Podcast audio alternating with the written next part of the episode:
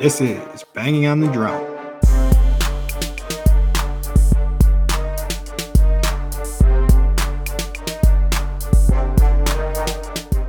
It is another beautiful day in West Central Wisconsin. And welcome to season two, episode 26 of Banging on the Drum. I'm your host, P Dog.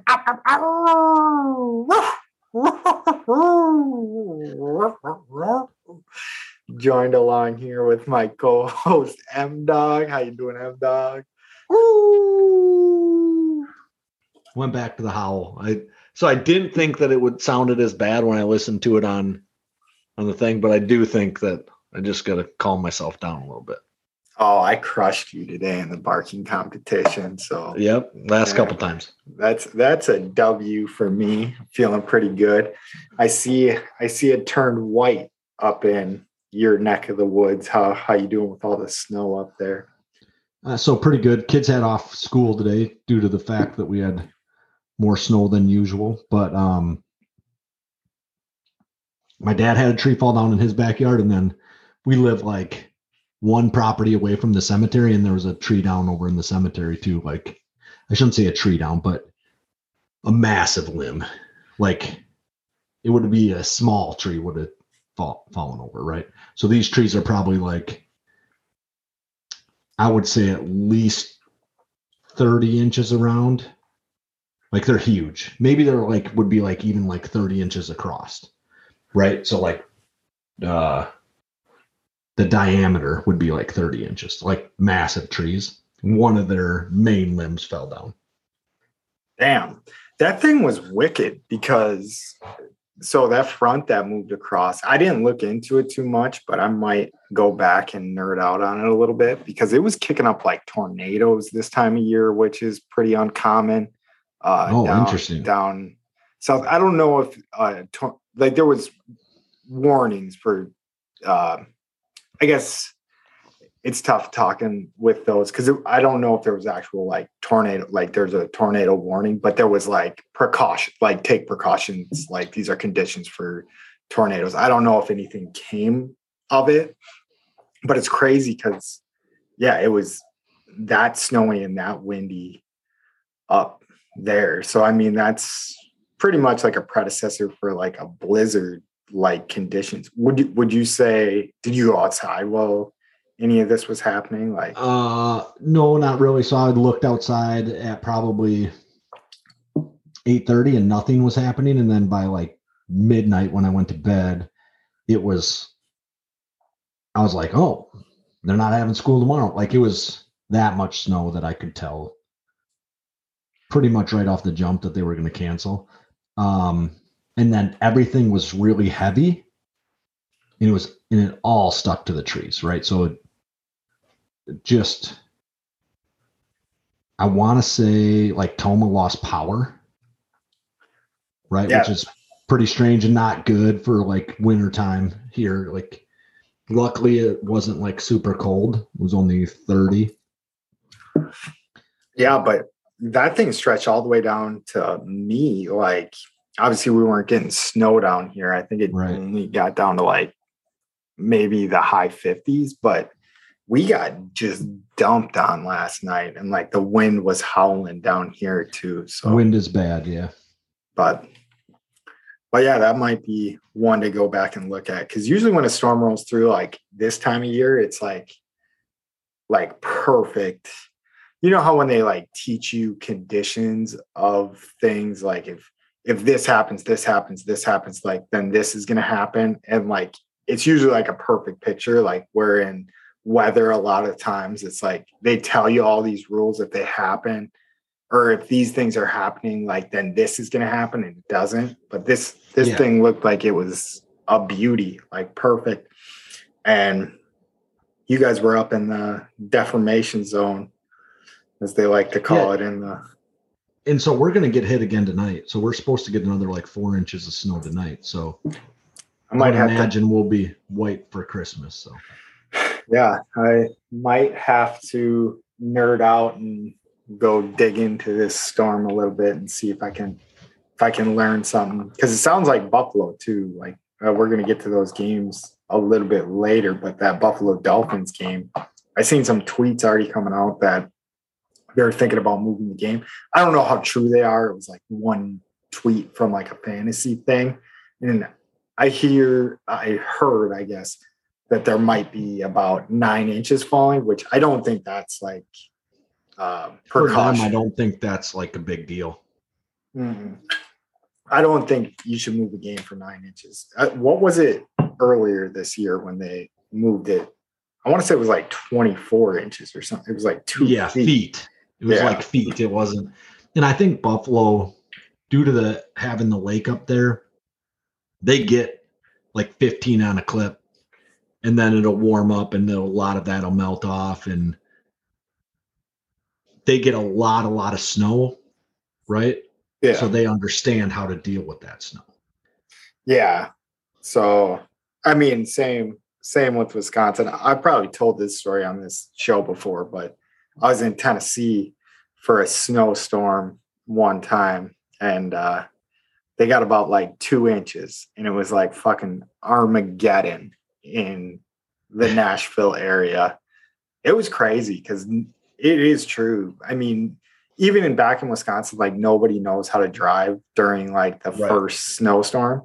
But like there, it's like amplified like a thousand percent. And there's mountains and shit to like hilly Yeah. areas and things. So it just gets a lot worse. But Yeah, so I always equate it to Kansas City, and uh, I- we got it ended up with a dusting, right? And they were predicting like an inch and a half or two inches of snow, and they sent me home from work because I'm not essential personnel there, right? So like, I'm not a guard. I'm just the guy who makes sure that the guards show up, like do all the like.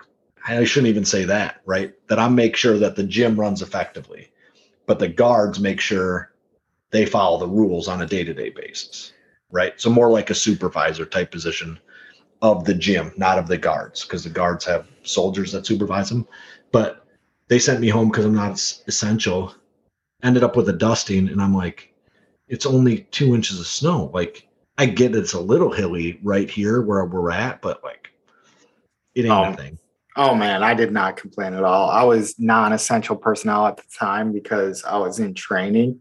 So like I needed to be there with someone that was essential, like the person who's telling the base like how much snow they're gonna get and shit. So it would be like a good learning experience for me. And I literally was living on a hotel on base. And they're like, no, we don't even want you on the roads. Like that's yeah which though it kind of pissed me off because remember when we would always go through like furlough shit when we worked at the gym and Yeah. like all non-essential employees would get laid off and we worked at the Yeah. fucking gym and we would never get laid off like we were always essential personnel when it came to working at a gym on a base during a furlough which i guess i kind of get like i do think for some people uh probably me included like a gym is kind of like an essential yeah thing. But you could run like that. So we would run that with so many extra employees there, though. Yeah. Really, we probably needed two people in for the whole day, right? So, or for each shift, so four people total. If you really Skele- wanted. that's skeleton crewing it though. That's like Yep. Because I mean, you could pull off eating your lunch like while you were still working, but I think that's bullshit. Like that's that's No, not so a I was good just, work. I'm just saying, like they could, they could just say close the gym while somebody takes lunch, right? So you close the gym for an hour. One guy's got lunch, and then the next guy's got lunch. so you close really it for two to. hours. Yeah. No, I'm I- just saying, I- like it's yeah, doable, right? yeah. and following like all the rules and shit like that too. Um, No. But anyway, the other piece of that is I would the my first month in Kansas City. I think there were like three or four tornado warnings, and like I'm watching like the local news. I'm like, oh shit, this is gonna get bad. Guys out like fucking mowing lawn and shit. Like they just deal with different weather situations more often, and so they're comfortable with those. Where like me, I was like, oh shit, we're done.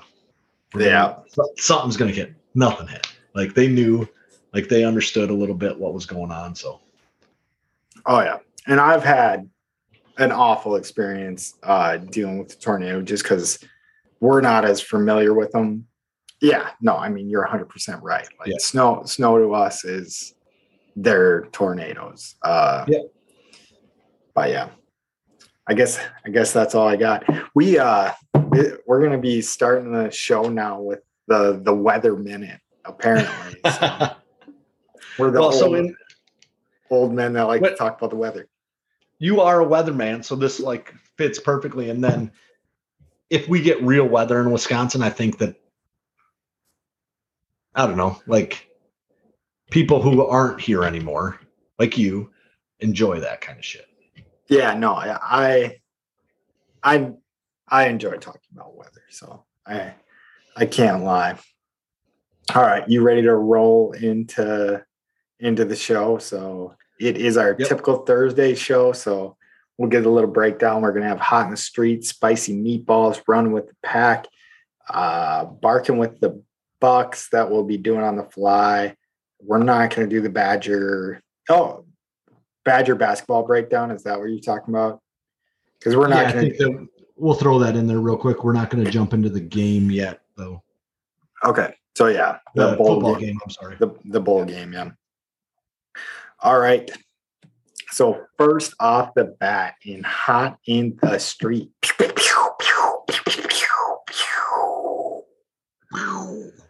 Mike and I have been trying to figure out the will uh, the William Contreras contract for about 15 minutes. We we stalled this show. We're both on computers googling this shit, and it looks like we have him. So he's 24, almost 25. He's 24 in 362 days.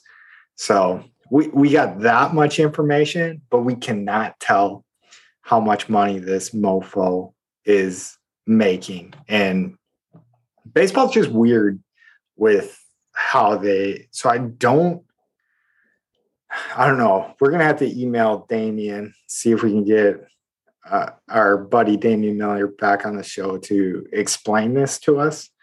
But so what I have is 2015, he joined not Major League Baseball, but like professional baseball. Would you call that Major League Baseball?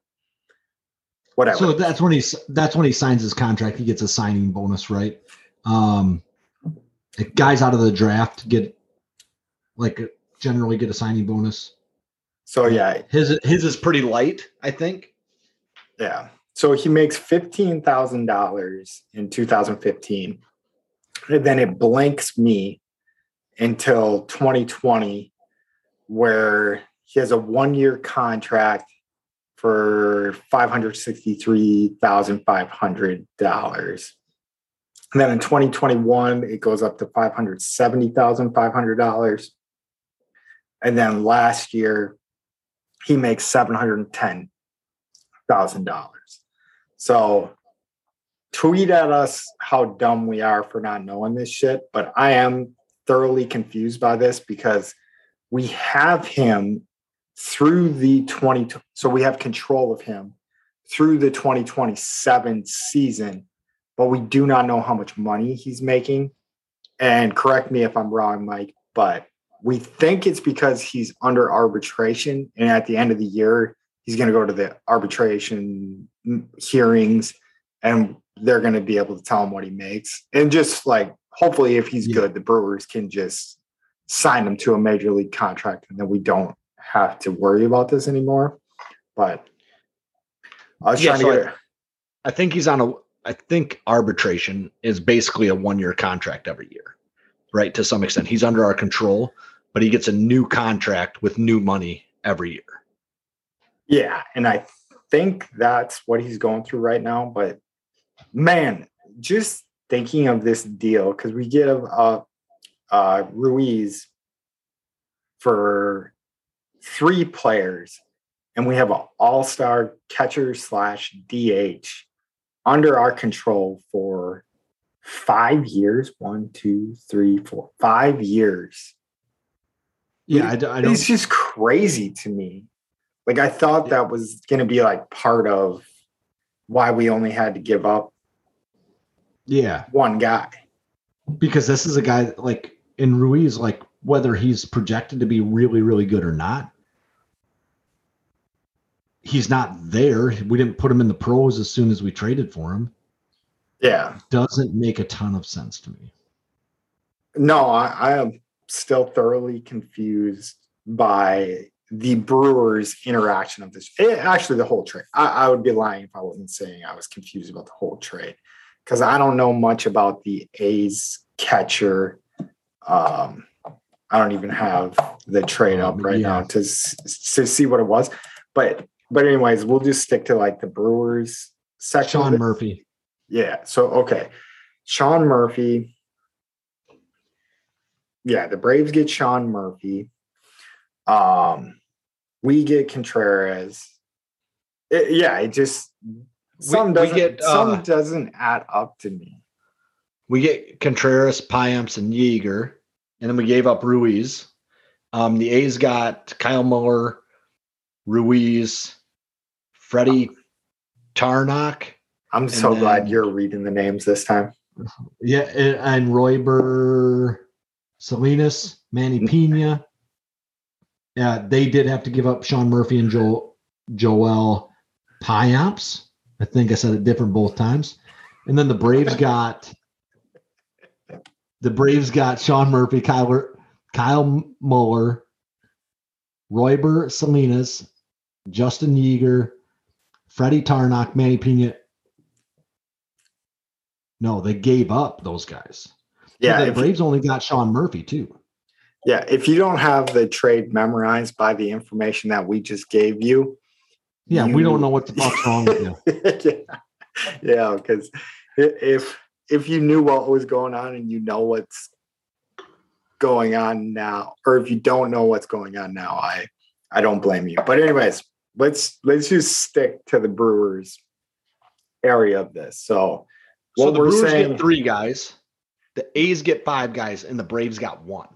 yeah, and I'm just sticking to the Contreras part of the thing. So, anyways, we got a young all star for five years that we don't have to pay over over a million dollars. We probably have to pay him a little over a million dollars. So for this year, and then I'm sure it gets more. I'm sure it gets more, but may, maybe we can uh, bring on. I I don't know.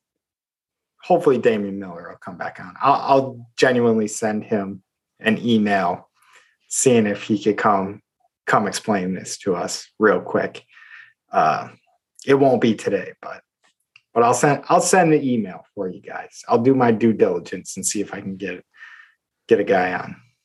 Okay, so I'm looking at this just a little bit more closely. Like we were looking for the contract stuff, right? But like Sean Murphy is worth like seven players from the Braves.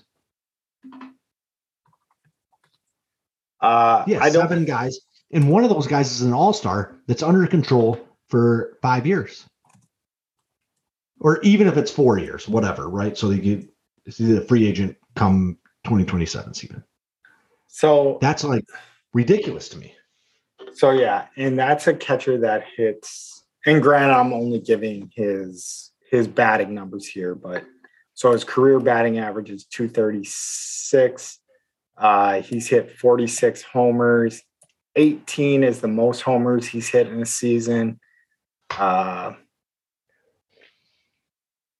and I mean, the most games he's played in a season is 148 he was born October 4th, 1994. How old does that make him, Mike? He's 28. So it's just an interesting deal on top of it. But I, I think we can get off of it until we get more information about it. Because it, might be never. yeah, but it definitely seems like like something's fishy about it. Like like Contreras, like they didn't like Contreras in Atlanta. Yeah, that he's not a good teammate or something like that. But that's the thing though, is I think so he tweeted out like a bunch of like broken hearts. Yep. So obviously he won the World Series with uh with the Braves. But those are the guys that come to Milwaukee and just love Milwaukee. Like people who don't know about Milwaukee, like once they get to Milwaukee, like I, I would guarantee you, like Bobby Portis, before he came to Milwaukee, maybe he was like, "Oh, it's cool. I'm going to be able to play with Giannis," but I just don't think he understood like if he played, you know, semi good, like he was going to be the guy the whole city got behind and loves him. I think Yeah, Grayson go- Allen's kind of turning into that guy for, but like Ryan Braun, same thing. I mean, I know we drafted him, but like he stayed his whole career just because he loved the love that he was getting. And I think, I think we get those guys and it, they have a hard time leaving. Like even Yelich, like Yep. he kind of gave us a hometown discount as well because he liked it so much in Milwaukee. So I think it's kind of a hidden gem for major league players. I think that small market teams will do that to you if you have a good fan base, right? So um, there's small market teams that don't have good fan bases. That if you're kind of like a middle of the road team, they won't show up. Yeah. Um, but in Wisconsin, that's not the case. So if you're like, we're happy with the Brewers being slightly above 500, at least we were for a very long time, right? So that is changing a little bit now, and I think the same thing could go said for the Bucks that if we made the playoffs, we were fucking pumped. Um, but if you play well and you're on a Wisconsin sports team and you play hard, fans will absolutely love you. Oh yeah. I'm definitely turning the corner. So we'll get into uh, a little bit of bucks on here. But like the guy I was saying before, Grayson Allen, like he's he's been playing some good ball from what I've been seeing, just like the takes and stuff. And I'm coming around on him. But the obvious one is the Bobby Portis is the uh Yep. Larry Sanders, uh Yep. guys like that, the, the unsung heroes get wrecked. The John Kuhns, the I mean, so AJ Dillon, like just because he ingratiated himself with the fans and tried hard in his first two years with the Packers, like he's like the mayor of Door County is what they call him or something dumb like that. yeah, he's caught a little shit this year, but Right. yeah, because it appears that he is not trying as hard. yeah, Right. but yeah, It appears down. that way. I don't think that that's the case, but that's the way it appears. Yeah, no, I definitely don't think he's going out there and consciously putting in less effort than For sure. than he was in the past. Um, all right, let's move on to some sadder news on this one. So we have Mike Leach dies. So Mississippi State's head coach dies. Um, and if you've been watching college football enough, I will be honest. I watched one of the best football games I've ever seen, which was Texas Tech versus Texas back when Michael Crabtree and Graham Harrell were playing for Texas Tech, and they ended up upsetting um, Texas. I think it was in Texas Tech. I remember it was on Halloween night because the only reason I was watching that game is I got kicked out of a Halloween party because and I I wasn't doing anything egregious, but we like went to the I was a fresh or I would have been a freshman. I wasn't going to college at the time, but I was up in Madison hanging out with uh, my buddies who were freshmen in college at the time. And one of them had this bright idea that we could get into this party because a guy that we knew that was like a junior or senior was at this party. And we just stormed this party like 50 dudes deep. Uh, didn't bring a single girl to this party. So we just threw off the whole ratio. Probably smelled like freshmen. And we walked into this party. I remember I have one buddy who, like, I walked in. Uh, I had one guy that had enough foresight to be like, I don't think this is going to go well. I am not going to walk into this party. So we walk into this party, and it was like upstairs in a nice place in Madison, and like we we get walking through it, and then we walk back to the guy that we kind of knew in there, and he was a nice dude. So like I don't think he wanted to be like. I didn't expect you guys to roll this deep like you know like if, Yeah. if it was like the one i wasn't even the one guy that he told about the party. Like i was the guy that got told that got told that got told. Yeah. so i was like the 15th in this line. So he was like pretty nice about it. But then it's funny because i think it's like such a wisconsin thing. Is like the guy who was like running the party and now looking back on it through like maybe wiser eyes. I don't know if that would be like the right way to put it, but like, yeah, there was no way they could have kept us in there. It, it was all people like probably of age or close to being of age, Right. like drinking age. Everyone was probably 18. Um, but like he had to like do the tough job and kick all these little shits out of his party. And he was like very nice about it. He was like, Who do you know here? And we're like, That guy. And then that guy that told us about it, he was like, I didn't fucking think it was going to happen like this. Whatever. I'm getting like way too long on the story, but it was pretty Yeah. humiliating because we all like Oh, walked for in. sure. Yeah. And then we all had to like walk back out. We were like, fuck those guys. Anyways, that party looked like it sucked.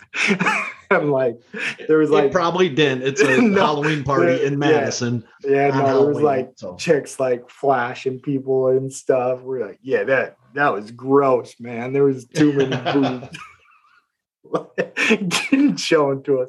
But anyways, that's my first Mike Leach memory, and I didn't even realize he was the coach of that team. But yeah, he put Texas Tech on the map. Went to Washington State um, with the air raid offense, and just was known for that. Like you knew Washington State's like identity got changed. And it seems like he just did a lot for the game in innovative ways. And he was just always like a funny, unapologetic himself kind of person. So Yeah, so I didn't even like. So I heard that he was in like dire straits, right? Like was in trouble, could could potentially die, but I couldn't really see what kind of transpired transpired before that. Do you know what happened? It was some sort of heart condition. Okay. And I mean, if you looked at the guy, I mean, this might sound a little insensitive, but like you could tell, like that seemed like a guy that, I mean, he was 61, so that's that's fairly young. I want to say like the average Yep. age that men live to in the United States right now is like 65. But that weighs into the equation like babies that die and shit like that, I Yeah. think. So like I don't know, my father-in-law just turned 72 and I I can't see that guy dying for another 20 years. Like so 61 like you're you're a young pup dying. Yeah, my the, my old man is 70 and like I I still don't think that I'd like try to fight him. I feel like he'd still get the the better of me. Like he farms every day. He runs more often than I do. I'll go and like help him with a project and he just like if he's your dad's like 70? uh 69 I think 69 or so 70. Yeah. That kind of blows me away. yeah so um but like he's he's just a hu- like he's a human that i don't understand because then i'll see people at work that are 70 years old and i'm like oh god like you're got like one and a half feet in the grave where you're just Yeah. waiting to fall into that thing and i don't know so i think that it depends on the type of life you've lived if you stop doing stuff i think you start to wither away and like really Yeah. regress right Yeah, and I think if you live fast, you die fast. Kind of type Yeah. deal is like. Obviously, we didn't know him personally. obviously. Right. But Right. I don't know why I had to say that. But like he looked like a guy that like enjoyed life, you know, like he didn't hold back. I don't know if he smoked a lot of cigarettes, chewed a lot of tobacco, or anything, or drank a lot of alcohol, but it sure seemed like it. Like that, that would be my my guess is, you know, shit takes a toll on you a little bit quicker. And then like your predisposition to disease certain and shit things. like that. Yeah. And But so anyways. the other thing is he's a college football coach, right? And so we see the guys that are in the pros and the guys that are in the college game. I think it's getting better right now, but a lot of times those guys spend all their time at work and they're digging into tape and they're trying to figure out ways to advance what football is and they don't care so much about their health. Yeah, they're too busy. Like it's Yep. it's an aspect of life that you get too busy for. Like I know when my schedule gets too busy, I get unhealthier. And I couldn't even imagine like how busy you get being a football coach. But it is funny, like my wife, like looking at some football coaches. So she loves LaFleur, as do all the women in Wisconsin, I assume. Uh but like she sees a guy like Mike McCarthy and she was like, why would someone fucking listen to him? Like he like like he couldn't do any of that shit. And but I mean Leach was more on the side of McCarthy than he was on Yeah. LaFleur, I Yeah. would say is is he came from the the old school. And I and like you said, it is getting better. It does seem like the younger It seems like coaches it, right? you know, like you don't get like a young coach in the NFL that's like looks like Mike McCarthy. You get a young coach that looks like Sean McVay or Cliff Kingsbury or like, and it looks like Yep.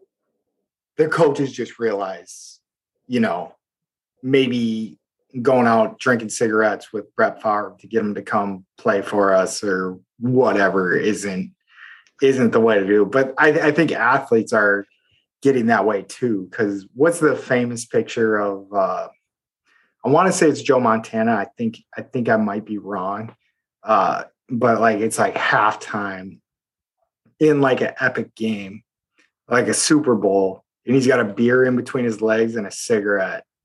I Like- can't be Joe. Like in the 80s, they would have been like limiting that to some extent. But I'm gonna yeah, I'm gonna look something up quick though. maybe Namath, Joe Namath, yeah, that might have been it. Uh, which is like the early 70s, you know. That's when football like is just becoming a thing uh, in kind of a real way. I'm googling smoking a cig at halftime. So I bet you that happened a lot. So uh McAfee and Hawk will talk about uh Vrabel and that like he could do whatever he wanted to do. He'd be like at practice and like they'd get like a five minute break, he'd smoke cigarettes and shit. And he was still an elite level athlete. So I think there's anomalies out there that can do things like that. But think if that anomaly decided, oh, I'm gonna just like be straight and clean. You know, Vrabel might have ended up being JJ Watt. Now, not that Vrabel's a bad linebacker, but he was never the defensive player of the year three times. And maybe like the coaches these days just feel like, you know what? I can take the steroids just like the players do. And I can work out, you know, just half as much as they do, and I can be fit. Okay, I wasn't listening to a thing that you were saying because I was looking up this thing. I was Uh, right. Don't worry about it. I was right. Whatever I said. Okay, but it was Len Dawson. So it's a picture. So, which is kind of ironic because he died this year as well. But Okay. he was, because it's funny, I looked up the picture and the first picture that shows up is a picture of Mike Leach. Like when when I'm googling this smoking a cigarette at halftime, but but yeah, And so now- Fame- Now that a- we're talking about this stuff too, uh, I remember that um, Lynch would say that he would take like two shots before games. I think Hennessy because he said it allowed him to be just a little bit more free, right? To like run the way he probably should instead of like overthinking it. I think there is something to that in life because I think I would lead a better life if I was three beers deep consistently through life. Like, like the perfect buzz, Yeah. like where, but I can't do that. Like that's that's my issue. It's like I always think like the next beer is gonna make me feel amplify that to the next one, to the next one. And it does in my mind, Yeah. but it doesn't So I, doesn't I think I think the benefit of being slightly like buzzed up, like like ju- is that you would be willing to take more risks, right? And so those risks like would pay off exponentially. And so like even even if you fail a little bit, right? If you fail on occasion, right? Those the risks you do take to like jump on something that is an opportunity that when you're sober you overthink it just a little bit and say no like that opportunity could lead to another opportunity that leads to another opportunity you know what i mean and so like small successes build on or big successes are always built on a bunch of small successes and so like just taking those little risks which a lot of times we're not willing to do could like you said allow you to have led a better life all the way through Yeah, no, there's something to it. We'll we'll have to um, do the ex- experiment. Uh, E equals MC slightly buzzed going through life, but let's yeah i'm just going to start drinking three beers before work every day so you know I, dude, I think I would be a better person for it. Like, I honestly would. Like, three beers is the point. Three, four, between three and five beers, I would say is like the point where Oh, yeah. I'm at, where I'm like, hey, that person's wearing nice shoes. I tell them they're wearing nice shoes. Like, or, Yeah. or things along those lines, like things that I would like to do when I'm sober that I won't do, or like just be like a more outgoing person towards things. But I, I do think we we derailed it a little bit. But like getting back to unless you got more more on the the all right, but like getting back to like Mike Leach, absolute legend of a dude, and definitely changed the game of football. Uh, and I, I don't even think people are saying it. Like there's always like a recency bias to these guys, but this guy was like a trend setting football coach. Like even if like the air raid offense isn't, you know, like your primary offense, there's definitely a You like have an an air raid package. yeah, like there's a, an effect that it went into pretty much every single playbook you see in the game today, except for the 49ers who are playing like like we are like they are coached by uh Vince Lombardi right now. Um and and it's looking pretty damn good.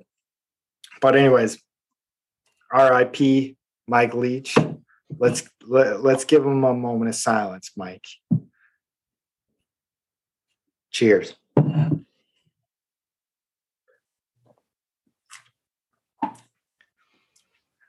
All right, you ready to roll into spicy meatballs? yeah we better start making some of this shit quick those our weather talk our cold in the streets and then our hot in the streets took what seems to be a very long time so I, I don't honestly think we have that much to cover today, so I think I think we're good rolling, um, and taking Yep. taking some side streets along the way. So I'll get into my spicy meatball, and we we Uh, want let's let's do mine first because I got more questions about yours than you're probably going to have about mine. Okay, I didn't even see you had one. I'm glad you have one. I do. So uh Can I say my on the- spicy meatball about your spicy meatball first? yeah, yeah, go ahead. You forgot to put an apostrophe for for the T and doesn't. Yeah, so I I do dislike Google Docs because it doesn't correct shit like that for me. Like, come on. We we're beyond this point that I need to be able to like like type that thing in there. I don't even know where it is all the time. That that was a follow on my part. I will I will quit derailing the show for okay, go Mike. Go go. No, no, no, that, we're all good. Like I just think that like Google should operate more like Word where it corrects like the little things like that or my text messages where Get Grammarly. Uh this fuck this that seg- Google just buy Grammarly and put it in your fucking docs. Um, I agree with that 100%. But, anyways, if, if we were going to plug this segment and get a sponsor, Grammarly. yeah, I need it real bad. yeah, let's go. All right. So I think that toilets should have built-in vents that are at like the base level of the toilet. So like they're sucking the smell right out of the bowl, kind of, instead of having the vent in the like top of your bathroom. Right. So that vent I think is important for like showers and stuff like that. Pull the steam out. You're not creating mold in your bathroom or whatever. But I think toilets should all have built-in vents that run right out of the house because there's no reason that it needs to get sucked like past your whole face to get out like the scent like to suck it out that way like mitigate the smell by having a vent that just runs right out the How much you know about this topic, though? Like, I, I don't know anything about it. Like, could you put like a vent that like sucks air out like behind the toilet? Because Uh, I'm so- trying to think of like my toilet in the other room. Like, if we sucked air out of that, like right behind the toilet, that would like just give the guests that walk in the door a nice fresh smell of poop when they open the door. Well so i'm sure you could run it just like the so your bathroom has a vent in it though right Oh, okay, so the vent would run towards somewhere like towards somewhere else would go just to like and fart in someone's face, like right outside. I, I kind of like that idea. Like put it face level outside your house. So if like someone's like walking their dog past you, I guess like, Yeah. when you live in Wilton, your houses aren't all connected to each other, but No, so like you have a little bit of space generally. Um, I just I think it's like a flaw in the design, right? Like we just didn't think about it. no, you Could might be on you might be on Like- something. Yeah, so I was just thinking about it today. Like, turn the fan on when I went into poop, and like, I'm like that should not be like there. That should be below my head. So I know when I am in public for sure. And I think I do it when I'm just by myself. But like I know when like the brunt of my load is gone, the handle yeah. gets hit, hit immediately. Like I'm a good courtesy flusher. So, yeah, so I. but there's not well. a lot of not at like home very often. You'll Mm, you'll bask in that shit a little bit. Yeah, yeah, yeah. Like to home, smell I- your it's own rare. It's rare at home, but if I'm at work, a hundred percent immediately. Like I'll brew it like five, six times. State of Oh. Wisconsin's paying for that water, not me. So Yeah. No, I mean, you got to be polite. And I think I've had a spicy meatball on this show that was kids that were young young and in college like when i would walk into these public bathrooms yeah my it was like to send them to prison like if you left a poop in the toilet and you didn't flush. And yeah, you want to send to everybody to prison. You're all about the prison life, man. Oh yeah. No, I I am like be courteous. Like I get it if you don't know etiquette when you're in some place. And this is gonna sound this is the prudiest me you're gonna hear, but but yeah, like just follow the etiquette. It's it's there for a reason. Like when you're a young shit and you don't know anything. So I was always intimidated by golf courses, like in the etiquette you had to play by. But once I understood it and that it was there for a reason, I was like, oh shit, yeah, that's that's why you do it. Like if you're playing slow as shit, because I've been the guy out there by myself following a foursome that was shanking every ball into the Yeah. woods Yep. and like they weren't letting me play through them.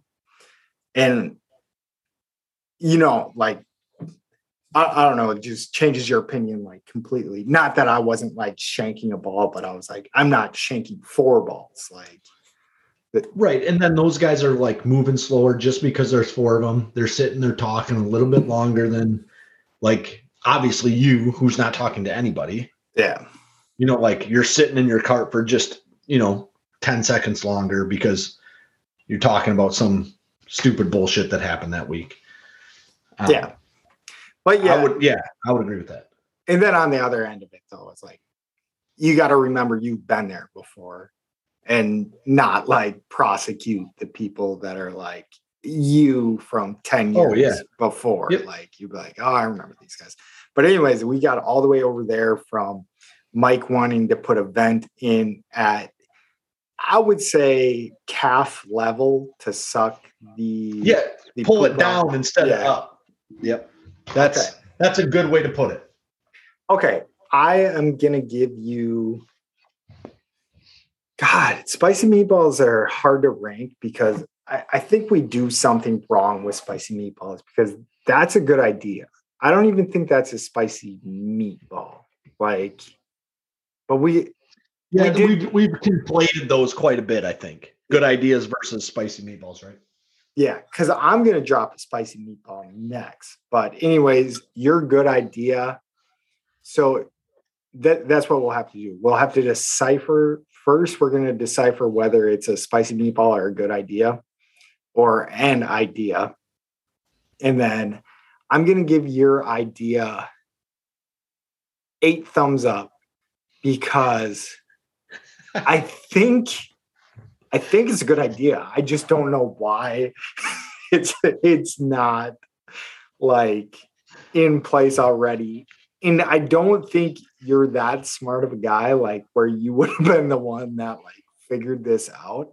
I could be wrong. I agree. I agree. I don't think I am. Yeah. like there's probably a reason like why. And that's why I won't give you 10 right off the bat. 10 thumbs up is because I think there's probably something hard about it that's that's leading to the lack of of that happening. Yeah, so we're talking about like the like poop and the poop shoot, right? And then you're you said eight thumbs up, and then all I could think was like eight thumbs up your asshole or something. I don't You know. would like that. It was weird, but it was. I, my brain went straight there. All right. So my brain is going to trump you one more in in bad. I'm going to I'm going to take it to the next level, Mike. So Good. this I like it. this this is the hypothetical. If you could if I could give you I- I don't want to be the one that gives you the money. So if you just got the money. So $50,000 but you have to eat a Foss's hot dog that I shoved up my butt. Would you do it Ooh, for so. fifty thousand dollars? like I feel like you could get like insanely sick from that, and I fifty thousand dollars is not that much. I don't know why I made it my butt. I should have just made it like someone random's butt. I feel like that was like your strategy the whole time. Like if it's my butt, he'll do it. And if it's not in my butt, he might not. So that's why I got it. But uh yes. Okay, so Fifty thousand dollars for a no, hot I don't dog thi- shoved up someone's butt. I don't think so. Oh man, Would you do it? yeah, I think so. Like I think I would easily do it. I guess like there's definitely like a bunch of like porn stars that go like ass to mouth, which is kind of the same thing. Yeah, I didn't even think of the health repercussions of this. Like, I thought more of like yeah, I don't know what that would be for sure, but it seems bad. I thought more of like the humiliation, like thing. Yeah, the so like humiliation is probably a big piece of it. so like say if it was like a hot dog that was like shoved up your butt that I had to eat, like I would feel like I like kissed your shoes or something. and that that would be like the the like, the like pride and whatever. This this show didn't need to go that far. Yeah, we have fallen off the rails here tonight, which I like. This is this is good. I I don't think I would. I think like the because there's definitely foods that if I know what they are, affect like my stomach. Do you know what I mean? Like, like if you were eating, say, like bull's testicles, I would be like, oh, this is making me sick. Right. And I haven't eaten those, but I would imagine that they probably actually taste like anything else, right? That Yeah, if you fried them up, they would be fine. They would be, yeah, it would be something that I could eat. But if as soon as you told me that's what it was, then I'd have a problem with it. Or if like you were t- like you fried something up and I'm eating this meat and it's a dog, then I would probably start feeling sick about it because my brain tells me I have to. That is a I- good. That's a good point. So I think that, like, is it possible to eat this hot dog? Yeah, for sure. Right? Would it be more likely that I eat this hot dog if no one ever finds out that I eat this hot dog?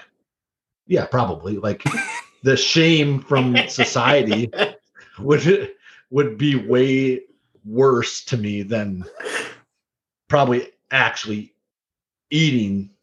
But that's part part of the reason that I won't do it is because I But what would you think of a guy that needed fifty thousand dollars? That Nothing. ate, uh, yeah, but that, that's what I'm Nothing. saying. Like- Like, like it like, wouldn't so- bother me at all. Like, and there's not a much stuff I wouldn't eat for fifty thousand dollars. That's like reasonable. I think like ejaculant and shit like that, like that. That's going to cost you a little bit more than fifty thousand dollars. fifty-two thousand dollars. yeah, fifty thousand and three dollars. Uh, I need that three bucks. I got to get my coffee tomorrow. Uh, get the taste out of my mouth. uh, yeah, so I like. I think the shame is what steers you away from that stuff more than like, like actually being grossed out by most of it. I mean, I Yeah. like. I don't want to put shit in my mouth. Don't like get me wrong, but I think that it's the shame and what other people would think because you ate that. That would be the the problem for me.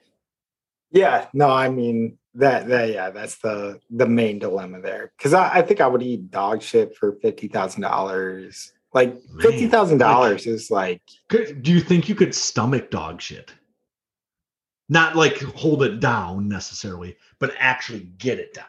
Right? yeah. So like you yeah, have to no. figure out how to get it past your mouth.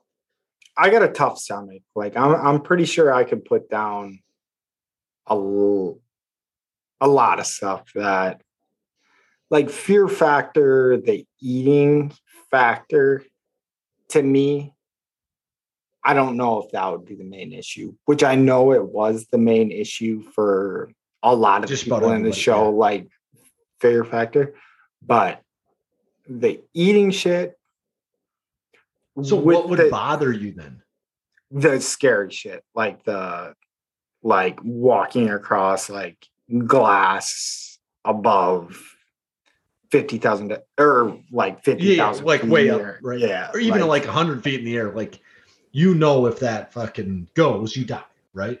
yeah Um, see, and I equate that a little bit back to like if I've seen someone do this, which they always demonstrate it, right? You see someone do it, that it becomes a hundred times easier once you see someone actually do it. Because And I you agree can't like if you can't see it in your brain, how to do it or like like function through it, I think that your brain kind of like shuts off, like, don't do this. We're gonna die. We're gonna die. And let but they see it happen, or you see it happen, like you can say, that person can do it. I'm as good as that person. yeah I- and i think that's like a lot of things in life but like i think you could break that game a little bit like if you know that they're not going to let you die Yeah. but it but it's just hard to hard to put that in your brain. I talked about uh, assault a little bit last last episode and like rappelling down backwards, and you were like, "There, there's no way that those people would let you like fall to your death." And like the scaredest part I had was I was like, it was me who tied this thing. So like I was like, it doesn't matter on somebody else's, like I could die. But like I think if you're on something like Fear Factor and if you died, like I, I want to say that show ran for like 10 years and nobody died. Yeah. Like if you're in the 10th year of it, like and you could trick your brain into being like, hey, you're not gonna die like anything you do. But I can't Yeah, remember how. I would agree with that. That we- uh, because it came down to like the grossness of eating some of that stuff. Like that's what it comes down to with that hot dog thing. Is it more the shame, shame of it that would like bother me mentally then Yeah, like my Especially- hot dog. Like Yeah. even if nobody had a problem with you, like exact like once they wanted to have a problem with you, they could be like, you ate a hot dog for yeah, you're a shit Right. eater, or Yeah. whatever, right? But um, and maybe by the time that they, there are people that have problems with people for nothing, right? There's probably somebody that just fucking hates everything that I've ever done in my whole life, just because I'm the one that does it. There's probably someone out there for each of us that is like, I, I hate that fucking dude. I'm curious if you have that guy. I, I don't I think, think you I do. I don't. So Let- not like a huge like a huge asshole, I don't think, but there's probably somebody that I just rub the wrong way all the time. Yeah, That they're like, I can't believe he did that. Like he that's not what he's supposed to do. That's okay. All right, Mike. I don't know how how we move on from that. I uh took the toilet seats being in the wrong place to try to throw that in there. And then you my- wanted to shove a hot dog in your ass. I get it. I mean, yeah. it makes sense. Only if you would eat it. I'm blushing now, Bill. Uh, um, but anyways, we'll we'll get back to the spicy meatballs. I think this is the fair warning that this this episode's gonna run a little bit long Uh, because can I'll probably need to. I'm probably gonna get mix up another drink after my spicy meatball, and then we'll get into the Packer game. But so, are you ready for what a spicy meatball is compared to a good idea? yeah, yeah. This so this one definitely is I'm I'm I'm with you here. I'm not Alright. with you. I don't agree, but So this is a spicy meatball. So my spicy meatball is National Lampoon's Christmas Vacation stinks. It's such a bad movie. And I just couldn't get over how like there was like nothing redeeming about it to me. And like Okay. the No humor redeeming characters. yeah, because the guy kind of sucked. Like Chevy Chase's character was kind of a shitty person, like on his own, and and then like on top of it, like the payoff at the end of the movie. If you haven't seen this movie yet, and I'm gonna spoil it for you now, Yeah, fuck them. but Like, like, if they haven't watched it, fuck them. Like, but I will say, Mike, But I think that might have been the first or second time I watched that movie because I remember like the National Lampoon's like something vacation, and they were actually like on a vacation to go to uh, a park, and they had to. yeah, like- yeah, that's the original, I believe. So that not. one came before Christmas Vacation. yeah, I think it's just like National Lampoon's a vacation, family vacation, maybe or something. Okay. So they have like a European vacation, they have a Vegas vacation. So they have a few of them. Okay, I want to know what order these came out in eh, because I get it if that was their Christmas movie. Like, and it sucked as bad as it did. But if that was like the first movie they put out and they came out with all these other ones after it, that that kind of shocks me a little bit. So uh that is their third movie come out in 89 uh vacation came out in 83 european vacation came out in 85 and then vegas I, must have been like mid 90s Okay, that makes a lot more sense to me. And I will say I respect the movie a little bit more because they were rolling off their name, like making money off their name. But that movie, I don't know, it was just dog shit to me. So I, I'm trying to even like, so he wants to have like the best Christmas mm-hmm. of all time at his house. Like, I can't even make it sound interesting when I'm explaining this movie to you. And I don't know, like that being said, like I love some stupid shit. Like one of my favorite shows, if not my favorite show, is It's Always Sunny in Philadelphia. And it, it's just like a different like humor gap. Like I get if I show my kids It's Yeah. Always Sunny, like when I'm a six year old person, it's probably not going to be that funny. But I guess never know some of that stuff like does okay long term but I guess I can make this even spicier. I don't know if I like Chevy Chase movies that much. Like, so I'm what else am I looking at that I think that he's in? Caddyshack. But Caddyshack, Okay. he's kind of like the cool dude in it. Yeah, he's a different character for sure. yeah. And I kind of like, I like him in Caddyshack. Like, I like Chevy Chase in Caddyshack. Right. and I enjoy Caddyshack. I don't think it's like monumentally funny, but like with that being said, it like throws it into the category of uh God, what's the like most famous college party movie? Animal House. Animal House doesn't register to me. Uh old school does though. Like I enjoy old school. So yeah but old school came out when you were in school old school is pretty old. Like I, I want to say old yeah like 2001 or 2002 so like It's probably the same as like the American Pie movies.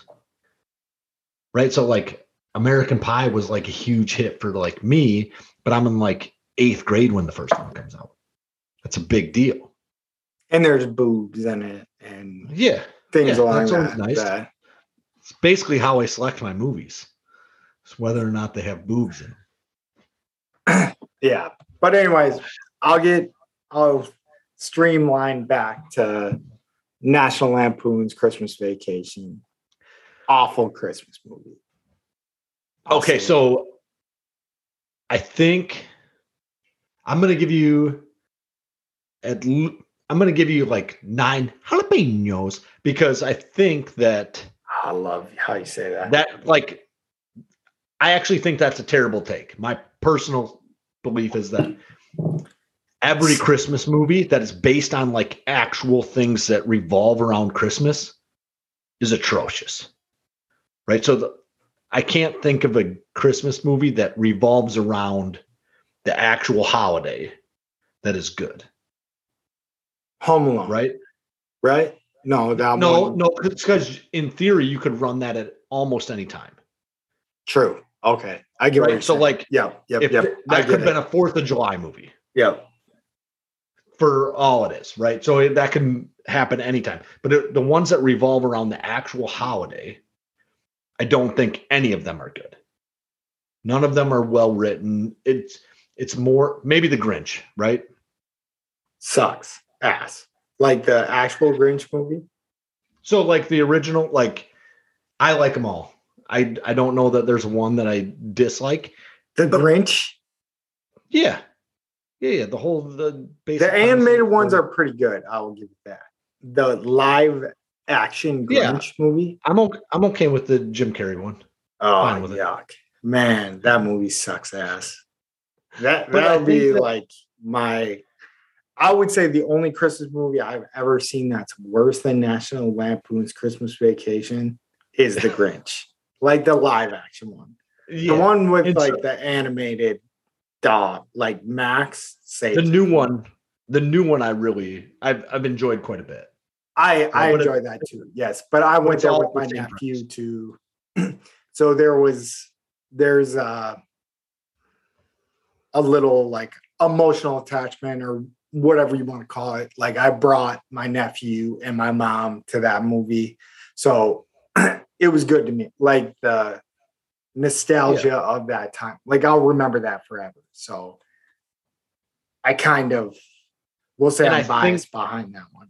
The newest I think one. that I think that's what makes actual Christmas movies, right? Like people build them up in their head because of the nostalgia of it, right? Like, so you're watching that movie around a time when really, like, mostly positive things are happening in your household, right? So, like, you're getting presents, you're hanging out with family, and friends are all around. Like, those are things that for fortunate people. for yeah for fortunate people right so sometimes sometimes Yeah. that's all negative right Yeah. um but i think that's why christmas movies get built up the way they do. Like I, I 100% agree with that. Because I there's oh keep going. You you had a sell. I, i'm just saying that like that for movies that are based solely around the holiday this is one of one of the better ones. And so i think that and i think there's a large contingency of the population that they saw this when they were 17 yeah. And like they thought it was like the funniest like holiday movie they've ever seen. And i i want to say like for me elf probably runs into that same nature right? Like i enjoy the movie elf but i think part of it is because i seen the movie elf when i'm relatively young you know? Somewhere between like 17 and 20 would be my guess. All right so that's when it comes out what I would break down between Elf and these ones is I felt like Elf was a very redeemable, like Oh, good character. Like I said, I didn't realize that like Vacation came out before National Lampoons. Like that's the one I remember. I remember like them going to see Rusty or not Rusty, but like the moose place or whatever yeah uncle and stuff like that. But and I don't think Chevy Chase's character is like atrociously like a demon of a character, but I I just think he's like a uh kind of a shitty dude. Uh, yep i agree and uh in Elf, Elf is like very or whatever. Will Ferrell's Buddy. character is like buddy yeah, Buddy is just like a very good dude. Like you're cheering for him throughout the movie. He's not doing anything that like is wrong or whatever. Like, yes, he's fucking shit up for everybody in the movie, but like he's he's doing it with good intentions. And like when it comes to Christmas vacation, it's just like a compilement of like it, it just gives me a lot of anxiety watching that movie. Is like and like when a movie does that to me, like it needs to like pay off greatly or not pay off at all. And that's what I'm saying is like Okay. with with its with it's always sunny, probably my favorite show. Like it never pays off at all. Like you know it's not going to pay off at all. And at the end of like Christmas vacation, it's like, oh, we're gonna bring the bonuses back. And then like Yeah. the the thing gets shot in the air and she starts singing the national anthem. And I was like, that's not funny at all. Like You didn't think the singing of the national anthem was the funny part? I enjoyed that part because, like, it's not what's supposed to happen on Christmas. You should sing Christmas carols. but and that's what humor is too is like it's just like a break in what you would think like reality is and they just yeah. like break it the same way too many times like Okay, I got you. like like I, I was watching that movie and maybe I've seen it before. Like a couple parts seemed familiar, like the the checks at the end of it, like where I was too young to understand like what a bonus was. And like I didn't like the movie when I was a little kid because I like didn't get that part. So I was like, okay, I'm gonna watch it again and I'll I will get it because he's gonna get a bonus at the end and it's gonna like pay off. Like he's gonna be able to get that pool or whatever. I was like, this this piece of shit doesn't even deserve the pool. And every everything that happens that like breaks like the common thing to make it humor is exactly the fucking same. Like when he goes in the attic, I'm like, he's gonna get stuck in the attic. Like it doesn't surprise me at all. Like when he gets the bonus check, like initially, I'm like, it's there's not gonna, it's not gonna be a bonus. It's gonna be like something fucking stupid. Like I thought it was gonna be like a thank you card for working for them. Like, Yeah. there was like nothing that like bent shit to like where my mind has been morphed to be broken from. Where I think when the Yeah. movie when the movie was made, it was probably breaking shit for people. Like it was like Oh, for sure. Yeah. and, like, ground. I would say movies have to step on like new territory quite often in order to be like groundbreaking movies. Yeah. Uh, so I think we've had this discussion about Boondock Saints in the past too. Is you were like, I've seen them do that I think that's all times. all off Right. there. Yeah, that is off air, right? But like we like you've said, like you think Boondock Saints was kind of like like a middle of the road movie because all that shit had already happened. Right? You've seen that happen in movies numerous times. But like that movie's from like the early 90s where you probably hadn't actually seen that stuff when it originally I shouldn't say the early 90s, maybe the mid 90s. But like you probably but we had seen that movie in 2008 or 2009, right? Yeah, yeah. Yeah, no, and with Boondock Saints, that's another one like where I would have to go back and watch, give it a second chance Mhm. because I was kind of You don't. no like but I will say like I was always like too cool for school on some of the fucking movies. Like like where I was like, I'm I'm not gonna like it because it's like the popular opinion to like it. And I don't think I've watched Boondock Saints since that. So like the whole time I was watching Boondock Saints, the first time I watched Boondock Saints was to like disappoint you because how much you fair loved it. And I did enjoy it. I like that movie a lot. It's good. yeah. And I just remember like corny shit like there was a firefight. And he was like shooting like guns and shit. And I was like, but William Dafoe's a beast. So Yep. I, I think I could give that movie another chance. Um and probably still not think it's great, but not give you like the shittiest review that I did when I came back to you initially when you you were the one that told me to watch it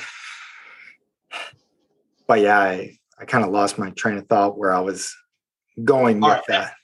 Anyway, let's move on from that kind of stuff. So you do not like National Lampoons. You got nine jalapenos from me. And so what is the uh, Christmas movie you're turning to to like open up your Christmas season if you don't like National Lampoons? Yeah, I love Home Alones. Uh, Yep. Okay. So, and I will say that that is one that I came around round on, like where I had the opinion, like where I was like too cool for it, like too cool for it, and the introspective that Kevin gives to in the first movie, the guy with the shovel, and then the lady with the pigeon in the second, the lady with the pigeons in the second movie, and just those two scenes. So when he's sitting with the guy in the church in the first movie and he's telling this guy like shit. I just watched it. Basically, the guy hasn't talked to his son, son or daughter, I can't remember which, in like 20 years, right? Yeah, and he's What do like, yeah, comparing it to like. So I seen the second movie more fresh. Um, so in the second movie, like the lady got her heart broke. She wanted to have kids with this guy, and the guy divorced her, and she wouldn't put her heart out on the line.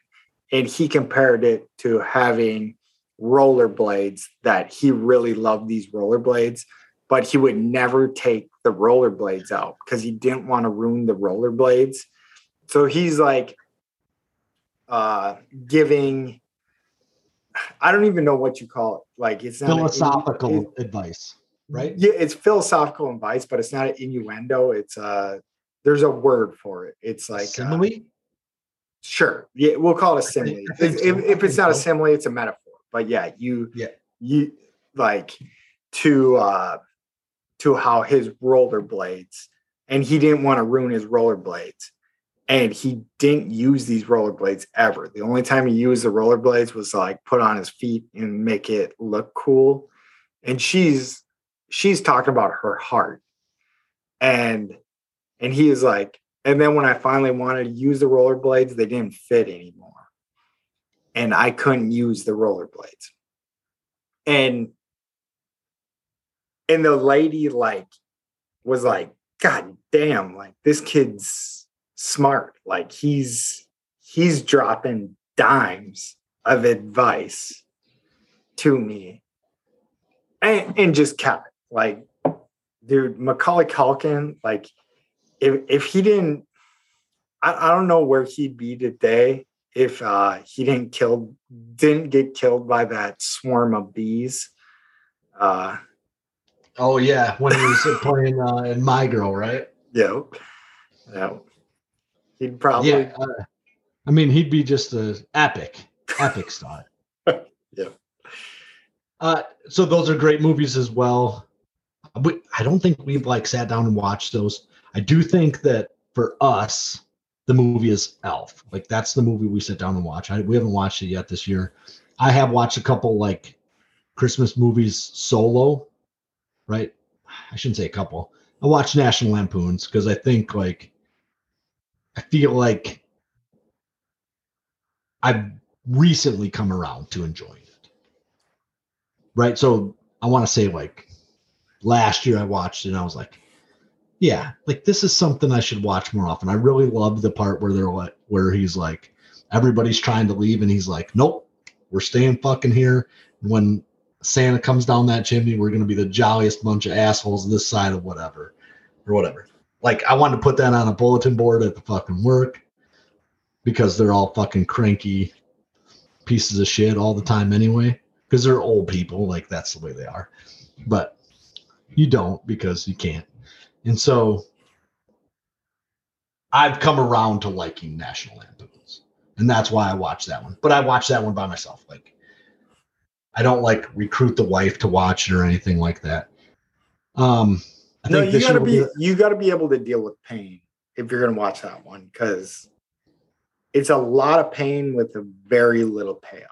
That that is what I will say is like if I was making a math equation for that uh for that movie, it comes out negative to me. Like it's yeah, but like but you say that as long as it comes out super negative, then it's fine.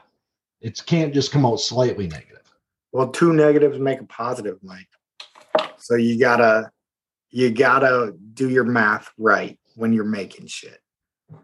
Yeah, so I think for us, Elf is the Christmas movie that kind of sets us in the mode. I would say that's the last like classic that's came out that I can remember. Like Christmas staple classic. Because I will give uh National Lampoon's Christmas Vacation that. Like they they were a classic. They put it on the map. They did their movies beforehand that got them to where they could put out a movie like that and people show Yeah. up for. Like whereas so the one so my wife and I have been trying to watch like one Christmas movie a night. And the one we cool. w- one we chose tonight was the Harold and Kumar uh, Christmas one, Yep.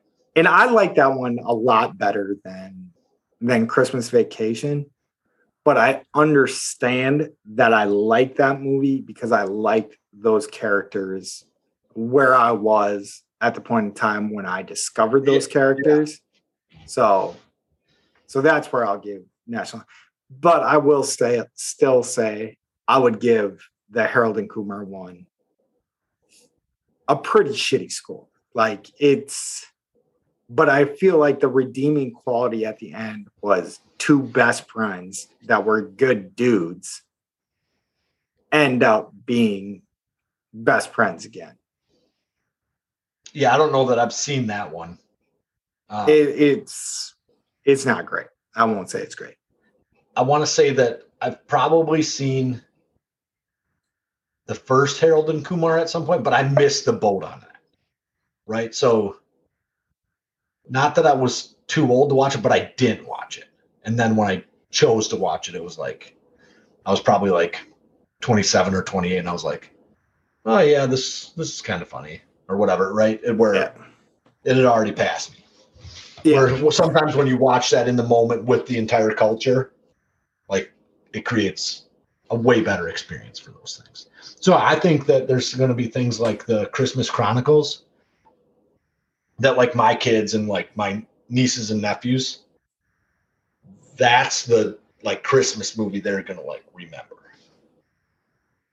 Christmas Chronicles. Okay. Yeah, I haven't seen I, it, I want to say it's on Netflix. I could be wrong. It might be on the Disney app. I can't remember which one it's on, but it's it's an okay movie, right? Like you but- steered you steered me in the wrong direction once. So I'll, I'll go down that road one more time, Mike. And but but my nieces and nephews like will play it on repeat when we're at my in-laws.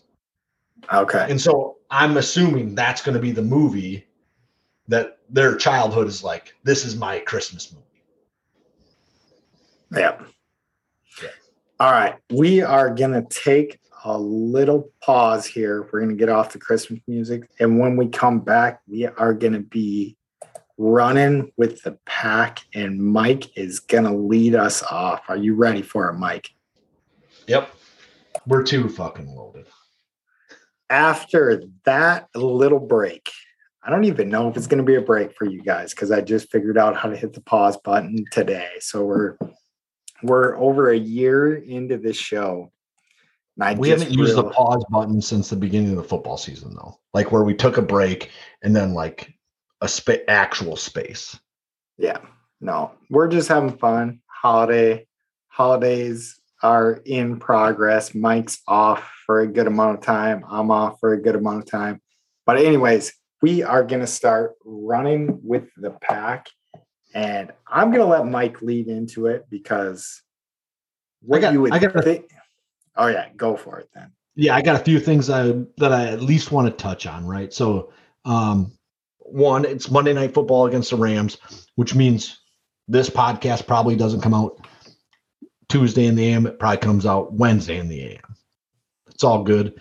Um, we're busy watching the game. Deal with it. Um, second, I'm really excited to be to see Watson and Doubs on the same on the field at the exact same time while they're both like excelling. I think Doubs excelled early in the season and Watson just couldn't get anything right early in the season. When he was on the field, couldn't get anything right. So I'm excited to see while Watson is doing something productive, what how that allows Doubs to get open and how that allows this offense to be effective. Um, as far as the Rams go, Ramsey's really the only guy they got left. As far as big name guys that make huge contribute contributions to their team, right? So Stafford's out, Kupp's out, Donald's out. There's probably guys that Donald's out out. I think he's on the IR. I think all like uh, Kupp and Donald are on the IR, and then Stafford is just currently out. Because I'm seeing that Donald is questionable for the game.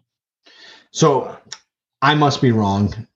It don't matter. Packers are going to win this game, but But I think if you got a guy like that and you have no chance at making the playoffs, like if you're questionable in a game like that, you're sitting out. You're you're waiting because they're four and nine. The Packers are five and eight, and I'm pretty sure if if you get that ninth loss this year, you're out of the playoffs. Like that's that's just so and dry.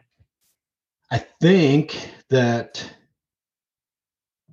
even if the Commanders and the Giants lose out, they end up at eight and nine, Yeah, right? Is that correct, or is, do they need one win to get eight and nine?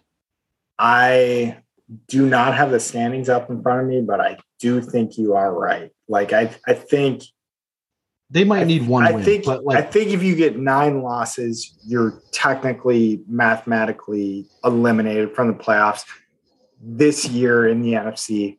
Um, unless Okay. like a lot of shit happens. Like the Packers need a decent amount of shit to happen to make the playoffs. Like the Rams, they they might be mathematically. I, I I don't know that off the top of my head. But. yeah, the only team I know for sure in the NFC that's mathematically eliminated is the Bears, but that's just what I've seen is that they are actually eliminated. Um, there's probably another team in the NFC that's as bad as the Bears that I just don't know about, right? Anyway, um, Baker's going to be the QB, and I'm hoping our defense makes him look like he should never get another job in the NFL. That'd be ideal. Make him look foolish. Uh, Joe Barry should come in and be trying to prove a point with the Rams. It's my kind of my personal opinion. Uh, Aaron Jones was limited in practice, which means I think we should lean heavily on Dillon. And because we're gonna need Jones for our playoff run. Personal opinion. Uh, speaking of the playoffs, what we need is Seattle to lose tonight, which is looking pretty pretty good. Last time I checked, five minutes to go in the fourth quarter, it was twenty-one to six. The yeah, it's, Niners it's had 21 to 13 right now. Yeah, the Niners had just missed a field goal when I looked last time. There was five minutes left in the fourth quarter, though, so it's not like this was something that was a game that was close. Um, I think that somebody needs to win the Commanders and the Giants game. I did tweet out that they should tie again, but eight and seven is better, has better, um, like a, it's a better winning percentage or whatever than nine and eight. Yeah, no, I think. If, and I didn't uh, realize that. So Yeah, I think if uh, if the Giants and Commanders tie on Sunday night, it throws more of a wrench in the Packers' plan than than if one of them is to lose outright. So we got to be cheering for one or the other. I think the Commanders are going to win that game, uh, and I think the Giants are the team that's shittier, I guess, and I'm going to cheer for the Commanders in that game just because I think the Giants have a better chance to lose three games on out. okay. And, and I know we went over like what what three games uh, the Giants were going to have to lose, but I am trying to look at like the percentages of uh, making the playoffs right now to see if the Rams are mathematically eliminated. And sure as shit, they have a less than 1% chance. So they're not mathematically eliminated, but they they basically are. Whereas the Packers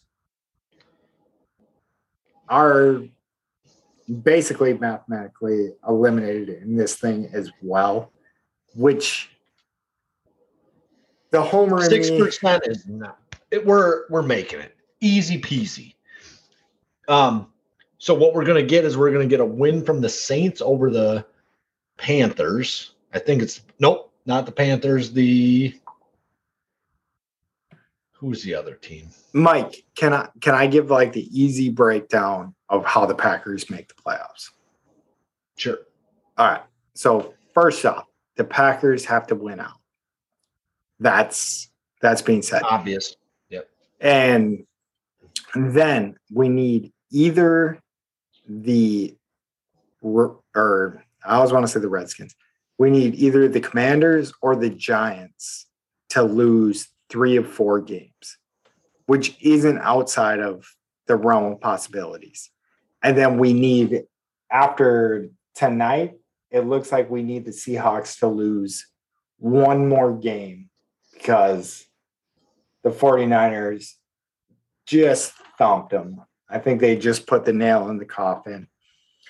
Um, but we did go over the schedules in in last week's game, and the Commanders, the Giants, the Seahawks, the Lions, all have tough schedules like going forward. But I think if the Packers win out, it doesn't matter what the Lions do. It doesn't matter what the Carolina Panthers do. The only teams in front of the Packers that matter are the Seahawks, Giants, and Commanders. So we need, I'll reiterate it one more time. We need either or the Giants or Commanders to lose three games. And then we need the Seahawks to lose one more game. They just lost 21 to 13 tonight to the San Francisco 49ers. Yeah, so I think that's fine. Um I don't think that it's okay to like let Carolina or Atlanta run the table. Right? So they have the same record as us and there's no reason to allow that to be in the realm of possibility where it goes to a second, like because we didn't beat them head to head or whatever. No reason to let it go to a second piece of it, right? To the next one down, the strength of schedule, the wins against division, whatever it is. No reason yeah. to let it go there. Hopefully, those guys both lose a game here. I would expect fully that that's the case. And I would rather them lose their first game rather than their fourth game. I don't want it to come down to the last weekend either. Yeah. No, I mean, for the Packers, it's going to come down to the last weekend. So I've been kind of spacing, like looking looking shit up, but I do. I don't know why I was looking so hard to see if like the Rams had a chance to make the playoffs. The Rams have less than a one percent chance to make the playoffs, and I think that might have just ended right now. No, that that would have helped them. But but anyways, let's let's zone in on the Packers. I don't I don't think anything the Rams do. Like I think the Packers technically could lose a game and then still like with a bunch of junk happening everybody would have to shit the bed. Yeah. Right. So but, like the the Giants, the Commanders, Seattle, and Detroit would all have to shit the bed. Yeah. Because even if you look at like what it is right now, like we need the Commanders to go one and three or the Giants to go one and three. If both of them, well, the Commanders and Giants can't both go 0 and 4 because they play each other. But yeah, there there's some junk. And that that that's what I'm trying to get at like the most is I don't think the path for the Packers to make the playoffs I think it honestly is in their own hand.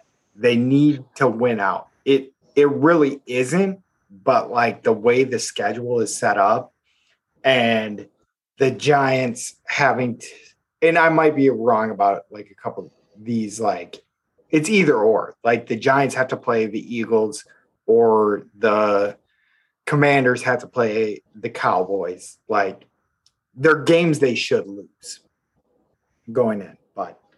Anyways, let's let's just yeah. but this it. is the NFL, so like that's not the way it necessarily works. Um, So I do think the Jets need to come away with a win here this weekend. That's who our we're anyway. What we're getting down to is we're rooting for the Niners. Somebody just root for a team in the Commanders versus the Giants. We're rooting for the Saints against the Falcons. We're rooting for the Steelers against the Panthers, and we're rooting for the Jets against the Lions. Those are the big ones that we want. We want all those teams to eat a loss this weekend. If they don't eat a loss this weekend, next weekends would be good too. Right? Anytime you guys want to lose, go ahead and lose. We would be thrilled about it. We'll scrape our way in, dominate at the end of the season, roll into another Super Bowl. Should be, I don't see any other path.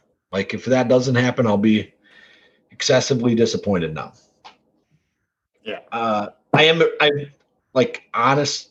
Honestly, I'm very excited to see what Doubs and Watson do moving forward. Being on this on the field at the same time, I hope they can both stay healthy, and we can see the next four games with them as like the one and the two, and Lazard is the three. That I think our offense can be like good, good with that. We'll see. I mean, it could turn out that it doesn't work or whatever, but I have high No. hopes. No, I think so too. It's like if you look at what the Packers did this year, so like opening opening week, obviously we got thumped by the Vikings, but then we won three in a row against the Bears, the Bucks, the Patriots. And I think the Patriots are a different team now. Like it might have been tougher to beat them. But then we lose to the Giants in London, right?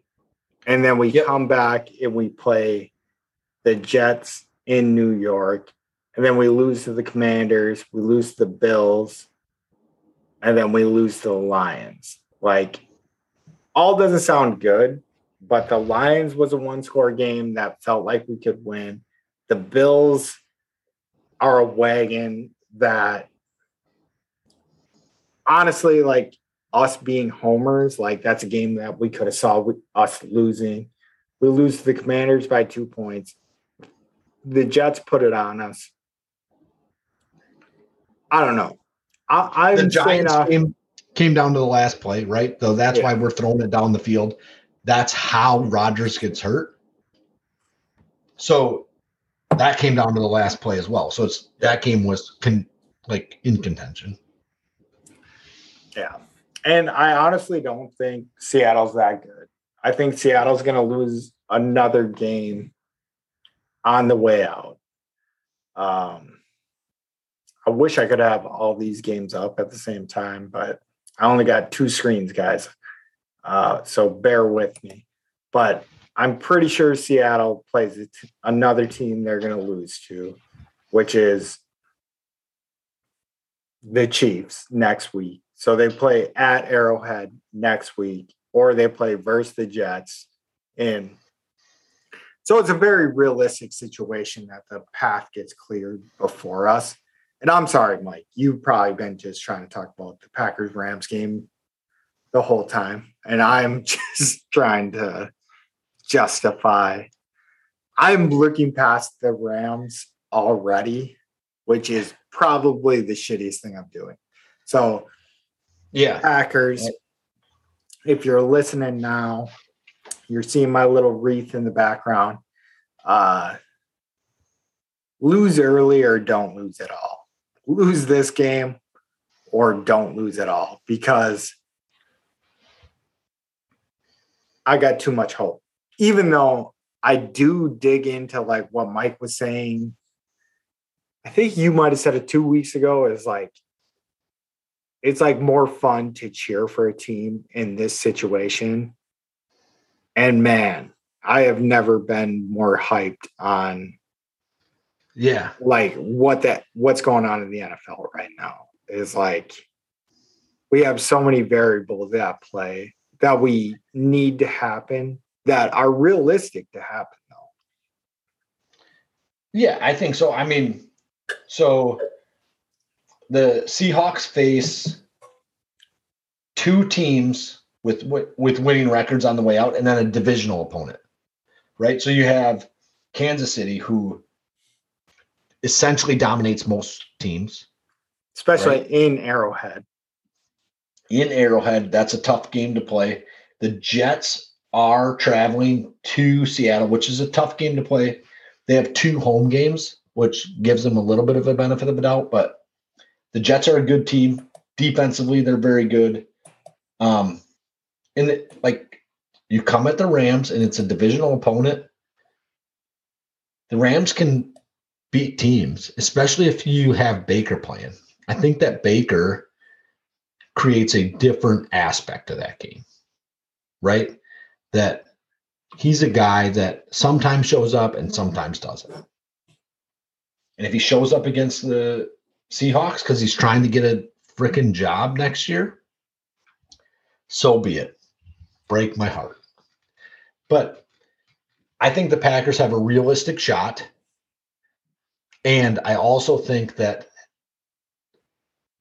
so for me, the four and 12 year or whatever, the year they got AJ Hawk in the draft, that was my favorite year to be a fan. That was the year I was most invested. Sam most years old. Oh man, Samkon. Guy cost me a fantasy championship. I needed six points out of him. Six points. He has a like a 52 yard run in like the first like three minutes of the first quarter. Fucks up his hamstring or his knee or something. Out the rest of the game. And I lose by one point. Never. Maybe less than one point. I don't know if we were on decimals yet or not. Never the same after that. But, anyways, so what I was trying to say about, I think we should cheer for the commanders tomorrow night, or not tomorrow night, Sunday night, uh, because the Giants' schedule is at the Commanders, at the Vikings, which should be a loss for the Giants. Or no, I'm reading the Giants schedule. So at the Commanders, at the Vikings, Colts could get frisky with them. And then the last game of the season, they play at the Eagles. And if the Vikings beat them, they'll still be competing maybe for a one seed.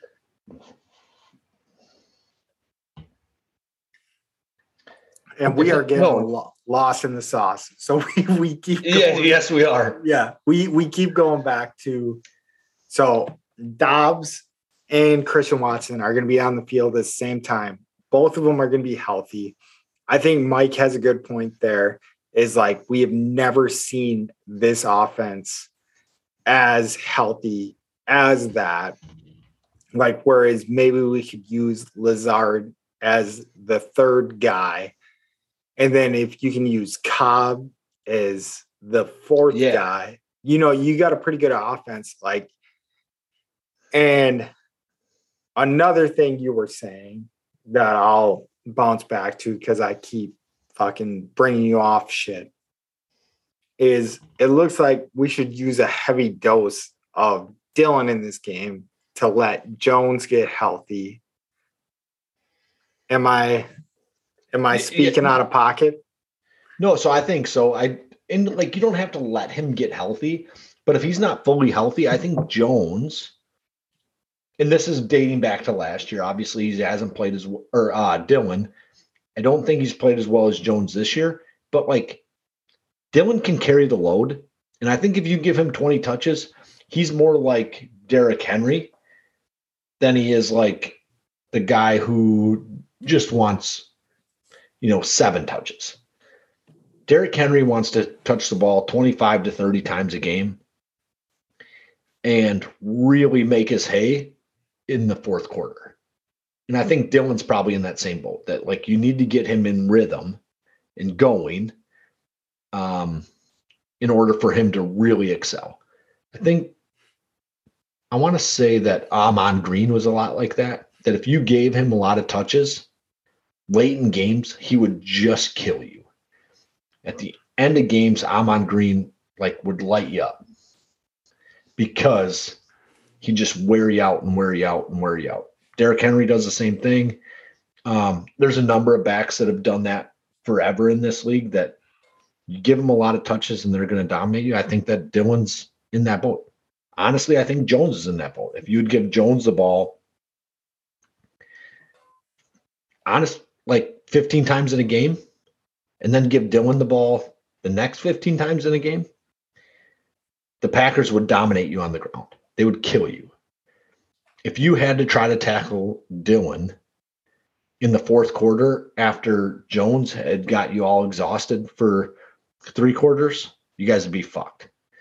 And I don't necessarily understand why like the offensive coordinators and stuff don't use that. But I would be excited to see Dillon be the featured back and get 20 to 25 touches this game. Yeah. Anybody on the ground, like just to set up other stuff, is is to be like what we need to do. Is the Packers play calling just needed to get more creative. It seems like we have gotten more creative with like the jet sweeps and things things along that line to like get them going. But yeah, we definitely need play action in our bag of tricks to to win big games later in the season. I mean, the Packers kind of balled out a little bit versus the Dallas Cowboys. Like they got to win where we didn't expect them to get to win, which if you're being an optimistic Packer fan versus a pessimistic Packer fan, is like that's what like kept our season alive because we lose to the, the Giants, we lose to the Commanders, we lose to the Jets. Like games we didn't expect to lose like early in the season. But I think, you know, Watson has definitely took a step forward. Doubs seems like he can be a dude. Lazard is is a guy. And uh Cobb has been there, done that. So so it's not like this offense is I don't know, like completely out and gone. Like th- there's there's guys that are stepping into their own to make this offense better, and I got faith. I got faith holding out. Oh yeah, we are definitely the most positive Packers podcast on the planet for sure. But I don't All even right. think it's I don't even think it's just us. Like I think like it's a realistic road to the playoffs.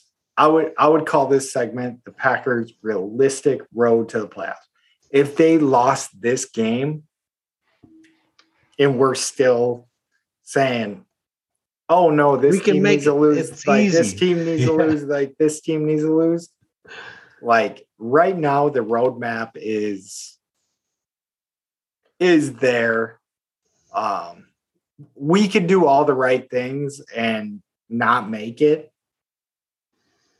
But I think we can avoid a lot of a lot of that happening. Like I think I think if you look at like how Vegas would look at this, they would say the Packers have uh, I don't know. I they they would say the Packers have like a five percent chance of making the playoffs because they think the Packers are going to lose another game, which I agree with. Is I think the hardest part of the road to the playoffs is the Packers winning out. I think I know I've said it probably three times already. Is if the Packers shit the bed, they're done.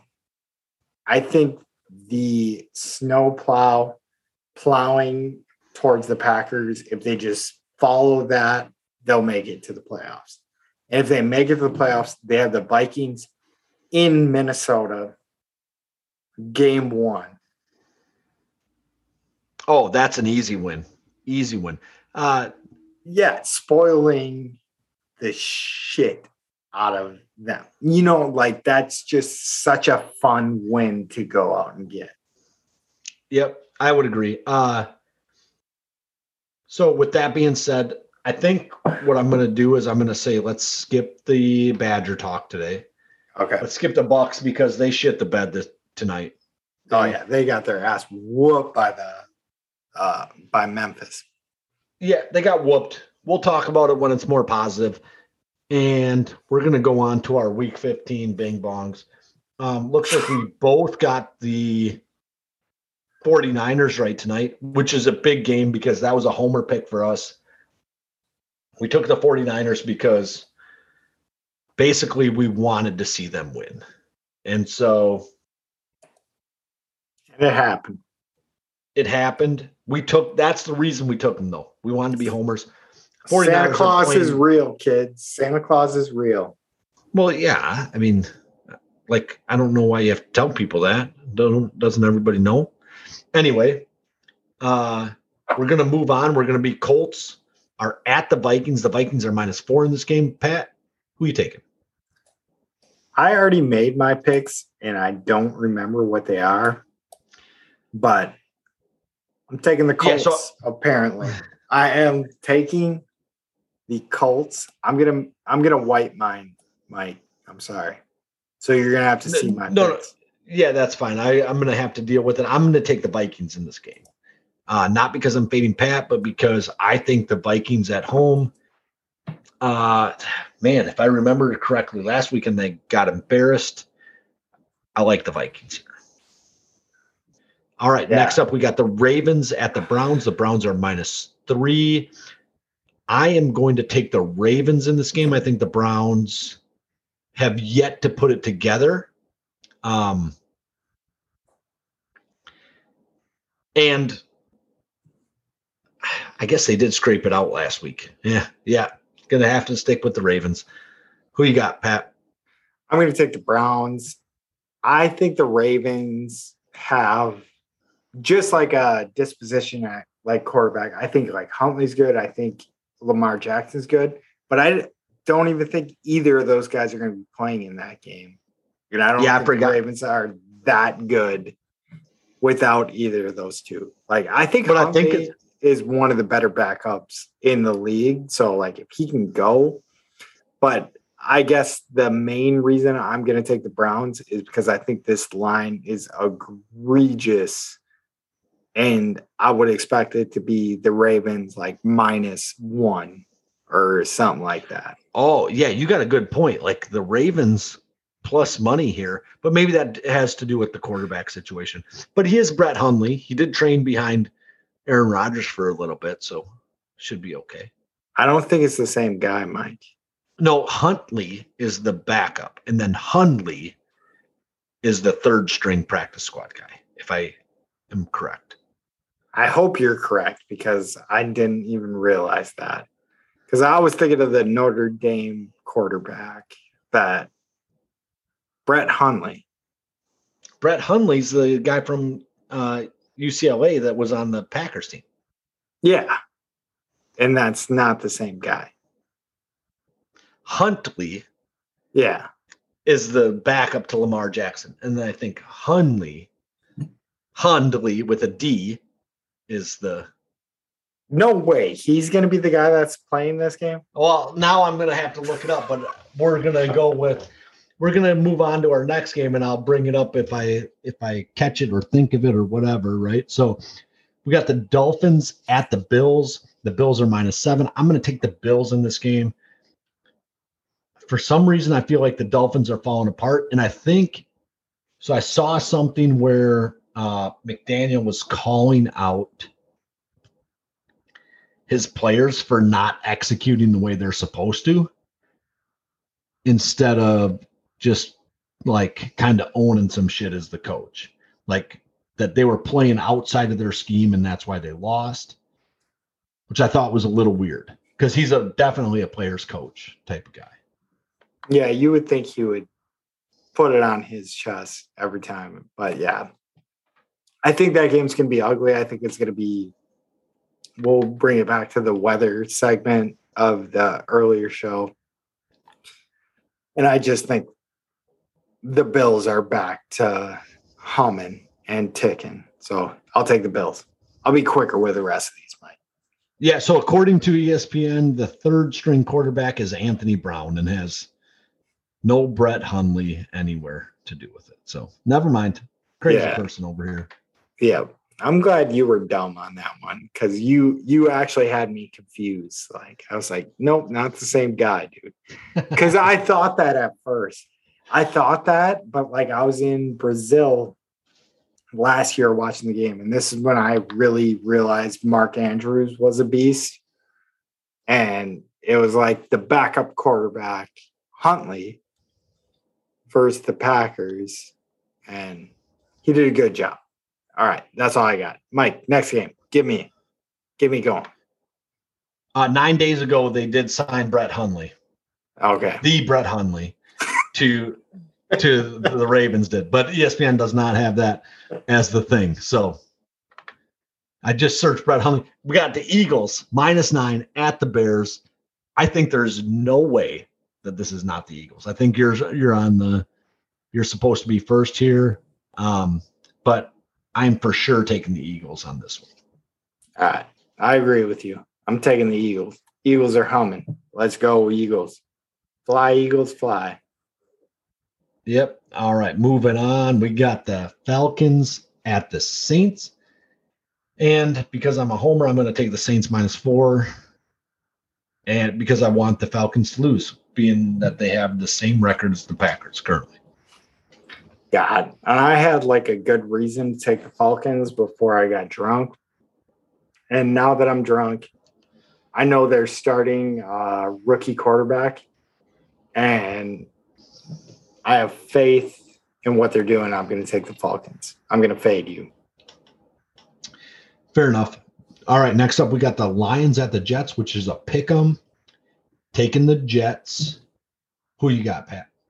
I'm taking the Jets as well. I think the Lions are humming. I am picking this straight out of my homerness. Yeah. I think if I was a smart man, I would bet on the Lions, but I'm going to take the Jets. Leave it to a coin toss. Yeah. All right. Next up, we got the Steelers at the Panthers. Who are you taking, Pat? I am, Ah, taking, Panthers are minus three. Sorry. I am taking the Steelers plus three because I feel like throughout my life, the Steelers have been covering machines. And if you give them plus points against the Panthers, I'm going to take them. Yeah, I'm taking the Steelers as well. I'm going to take them as my double dog. Steelers. Double Two weeks in a row is my double dog. Yeah. They I like- cover they covered last week for you. They didn't they didn't win Yeah. it though. Yeah. Uh, so the Cowboys are minus four at the Jaguars. And I think I gave Pat the last one, so I'm going to take this one. I'm going to take the Cowboys. I just, in my brain, cannot get the Jaguars as being a good team. No. And the Cowboys scuffled last week versus the Texans. And I just don't think it's gonna happen two weeks in a row. It's like Cowboys go from 18 point favorites versus the Texans to at the Jaguars. Granted, I feel like the Jaguars play people type tough at home. But no. I, I think it's more because they scuffled against uh the Texans is why this line is as low as it is. Yeah, I would probably agree with that. Yeah. All right, next up, we got the Chiefs minus 14 at the Texans. Who you taking, Pat? Chiefs. Chiefs are rolling rolling the table from here on out. Oof, I am drunk. All right, Mike, save me. Keep going. So I I'm in rough shape as well. It it appears, uh, but I'm taking the Chiefs. I think that with two lines back to back weeks like this, they can't continue to produce out their ass, and so Texans take a big loss here and the Chiefs dominate. Next up, we got the Cardinals at the Broncos. The Broncos are minus two and a half in this game. I am going to take the Cardinals in this game because I think the Broncos are fucking terrible and they got lucky to produce on offense last week. Who Yeah. got, Pat? I'm going to take the Broncos. I think the Cardinals are dead in the water. And when when you got a line that low versus these two, I'm just going to roll with the home team in this one. Fair enough. Next up, we got the Patriots at the Raiders. The Raiders are minus one. Um, I'm going to take the Patriots in this game. I think the Raiders are bad. Uh, they've been losing machines. They've even gotten up big and then still lost the game. Who are you taking, Pat? This one is one of the ones where the line talks me. I feel like the Patriots should be favored in this game, and they're not. So I'm going to take the Raiders because I think um, public money is going to be on the Patriots in this one, especially because the Patriots have a betting fan base. Like in it, I don't know. I, I'm taking this purely off of Vegas standpoint is I think a lot of people are going to be putting money on the Patriots, and I think the Raiders are going to come out to play. Because I think the Raiders are a shitty team. I think the Patriots are an all right team, and it's the NFL. And I think, I think this is a game that can flip. I think the Patriots are going to lose one here. I was going to take it as my double dog, but I didn't want you to complain too hard because I only took, or no, it wouldn't have been my Never mind. I digress. fair, fair enough. Titans at Chargers. Chargers are minus three. Uh, who you taking in this one, Pat? I am taking the Chargers. I think the Chargers on a roll. I think uh, Brandon Staley is probably the best coach in the AFC. Uh, he reads those analytics so correctly, and just a well coached team in the Chargers. Uh, and then Mike Vrabel, he's pretty good. He's pretty good at coaching football, but he's just not Brandon Staley. Yeah, so I really want to take the Titans in this game. Yep, I'm going to take the Titans. Fuck it. I don't want to take the Chargers, so I'm going to take the Titans. That's what it's going to come down to. I don't For know. all the that game. opposite reasons that I just said. Yeah, essentially that I think Vrabel's good and Staley's bad. Like, Yeah. and I hate the Chargers because I think he's a moron. And that's really the only reason I hate the Chargers. I think Herbert's good. I think Mike Williams is good. I think Keenan Allen is good. Mike, I think Mike Williams is back. Maybe the Chargers do pull this shit off. Probably the Chargers, but gonna take the Titans because I don't like the Chargers. Bengals are minus three and a half at the Bucs. I'm taking the Bengals here. I think the Bengals are really starting to roll late in this season, and they're going to dominate this game. I can't disagree with you at all, but I am going to take the Bucs and I'm going to make the Bucs my double dog because I just think the NFL doesn't make some sense sometimes. And I don't know. I've been waiting on the Bucs to win a big game all year long. I think this might be the one. But I could also see I could also see the Bengals winning this one like 38 to 10. Right. I think if like the Bengals get rolling, the Bucs offense isn't there. Yeah. No, I think I think the Bengals are in in the realm of we can make it to the Super Bowl teams. All right. So next up, we got the Giants at the Commanders. The Commanders are minus four and a half.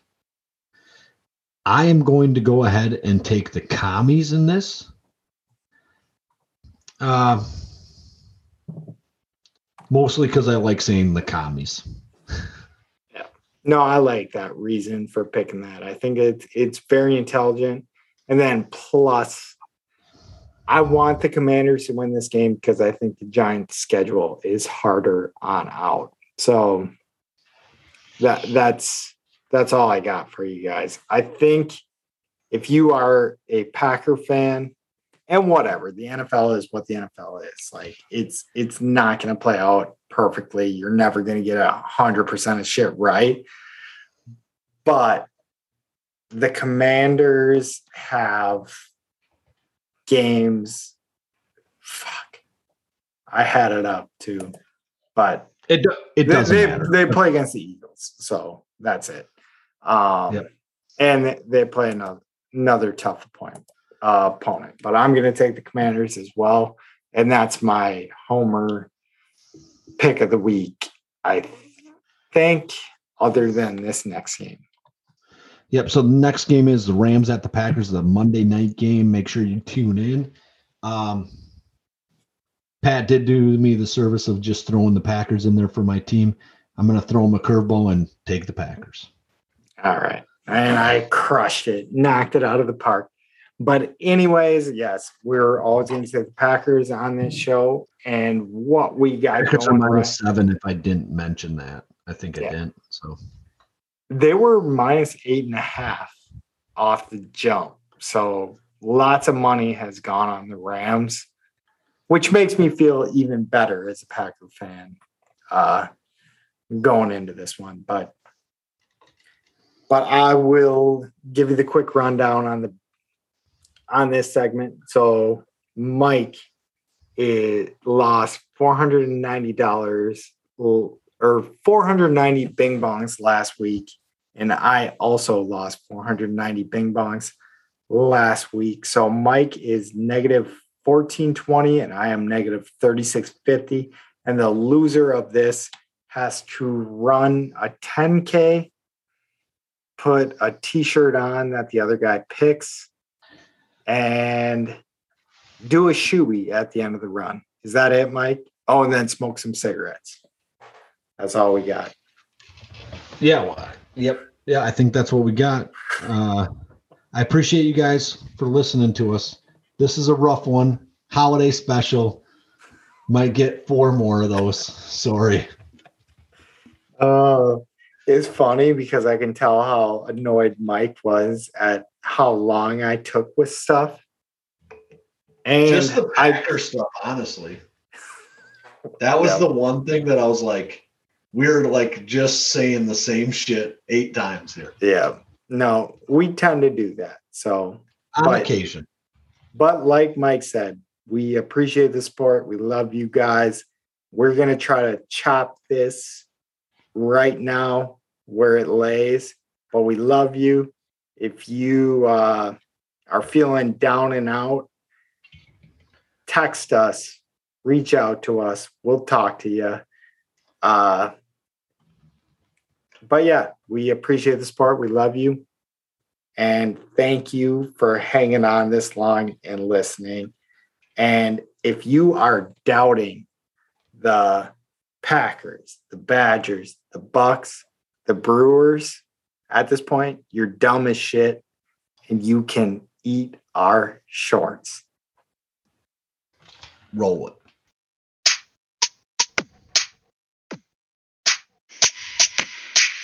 All them suckers that doubted the Packers can't need my shows. All them suckers that doubted the Packers can't eat my shows. Beat 'em. All them suckers that doubted the Packers can't eat my shows. Eat my shows.